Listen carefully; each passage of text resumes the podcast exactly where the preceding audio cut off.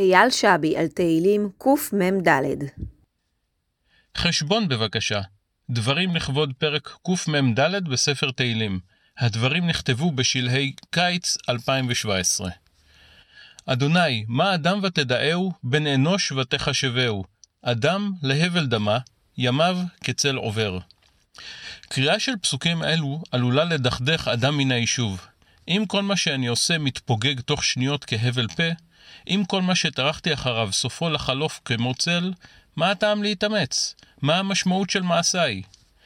לאחרונה אני נוהג, מסיבות שונות ומשונות, לכתוב סיכום שבועי. מה עשיתי? מה הספקתי? מה רציתי אך טרם מספיקותי?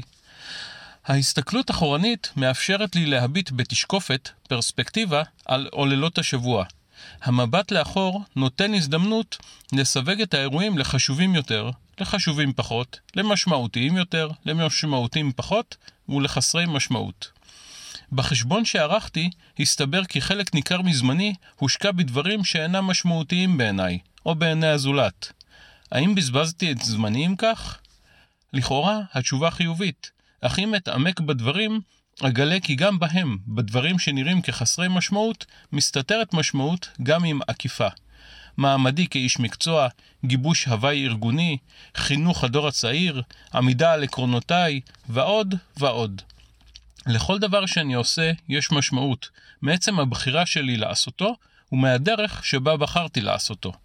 האתגר הוא לגלות משמעות זאת תוך כדי חשבון הנפש האישי. דברים אלו מוקדשים לשי אורן ולרחל שטיינשניידר, שבזכותם דברים אלו נכתבו.